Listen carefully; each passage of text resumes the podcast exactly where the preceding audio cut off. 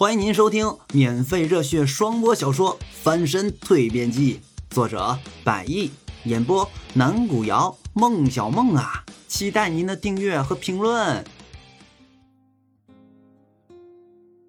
第一回，昔年，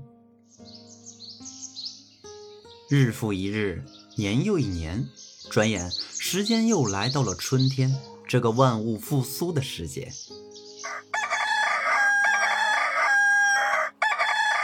一阵阵公鸡打鸣的声音从屋外的方向传到屋内，进入到耳朵里。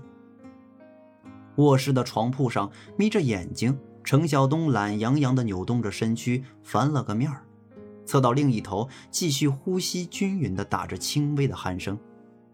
东宝，东宝，还在睡呀？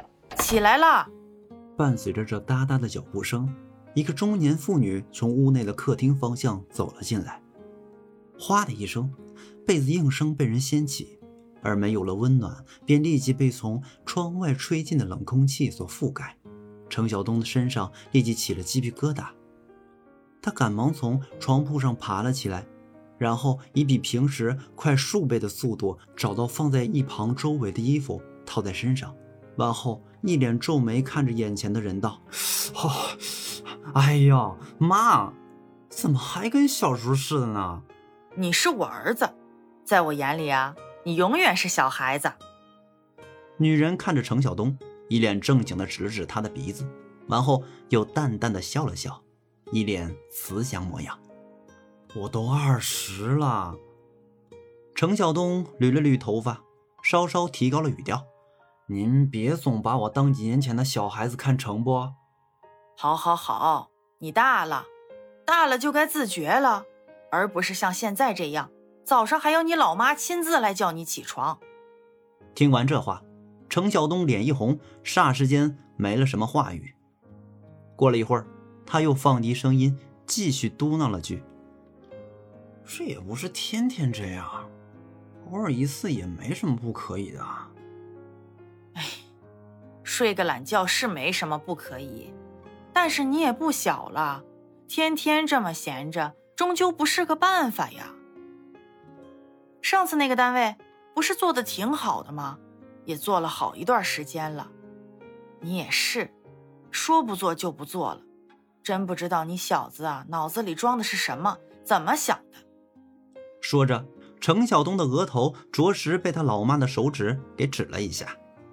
哎呀，你知道啥呀？程晓东看着老妈，皱了皱眉头。那里其实一点也不好，要不是为了老弟的大学学费，我当初才不会去那里干呢。是吗？那你当初跟我们说那边不错，那那还不是为了让你们放心？我刚进去的时候是觉得可以，不过做久了，也才知道其实根本就不好。要不然那地方怎么会时常还在招人？就说明去那个地方工作的很多都是图个临时的，干到一段时间就走人了，流失很大的，也就只有我一干就是好几年。哎，你也是，既然知道不好，还在那里干。瞧您说的，您以为我愿意吗？程晓东顿了顿，当时我也想换个地方，可一来我没有学历，二来又没有什么专长特长的，再说。弟弟考大学要学费，家里那时候的情况又吃紧的很，怎么换啊？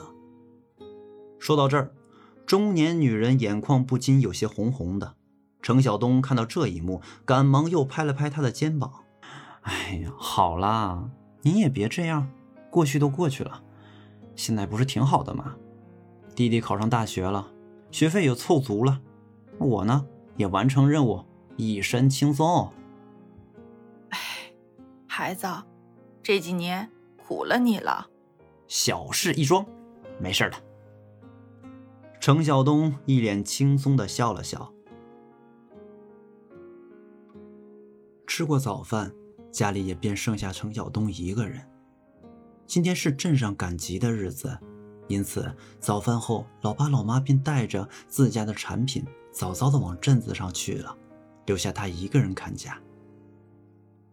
收拾好了碗筷，又喂好了家中圈养的鸡鸭，程晓东甩了甩手，完后回到自己的房间，并打开了面前的电脑。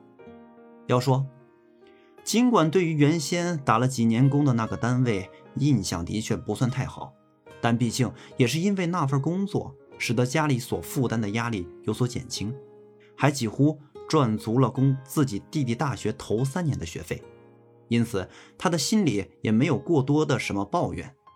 虽然说当初去打那份工，使得他不得不中途放弃了自己的学业，可在那个情况下不放弃也是不行。毕竟那个时候家里的经济条件不足以供两个孩子读书。但是现在好很多了。想当初，当他出去打工的第二年，家里的父母借了些钱，开始圈养了一些鸡鸭等家禽，而不单单只依靠原有的土地生活。到现在。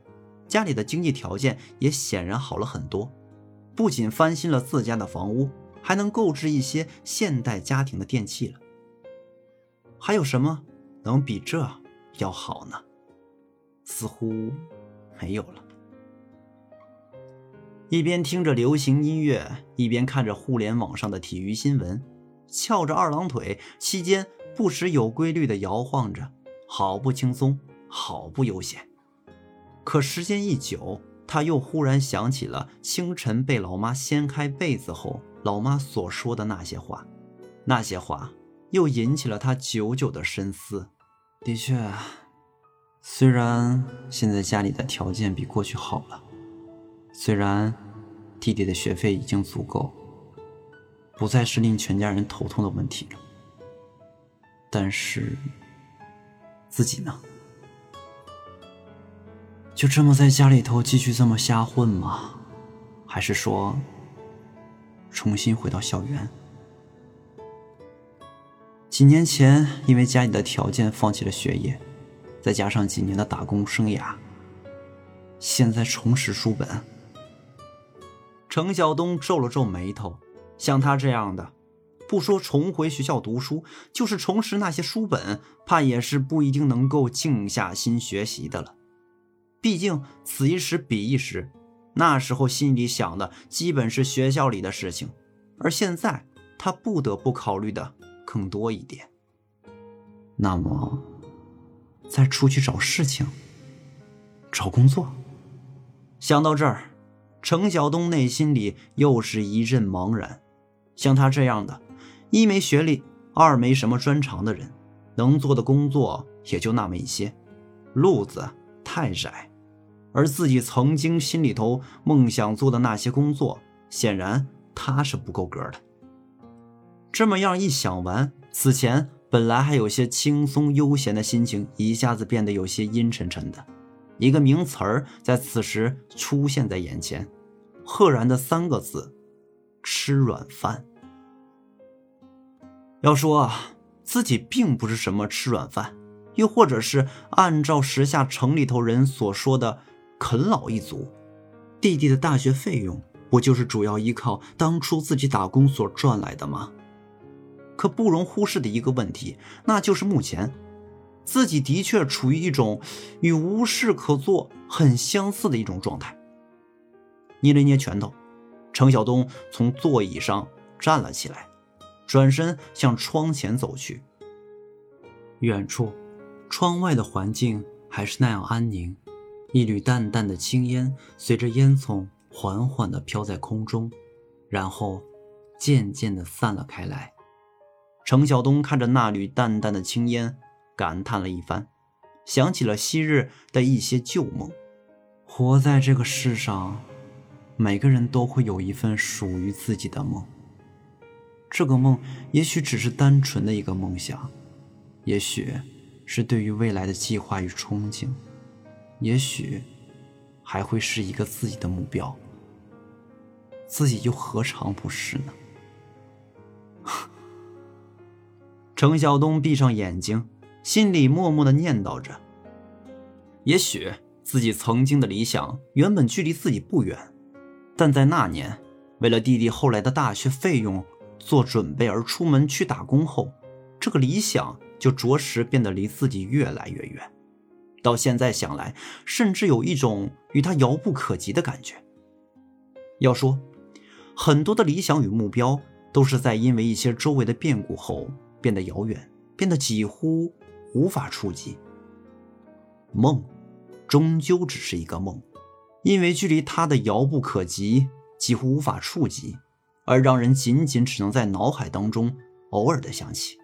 生活却是活生生的一个现实，在残酷的事实面前，自己曾经的梦想，也许真的就这样，像是一根绳子，随着啪的一声，这么样断了。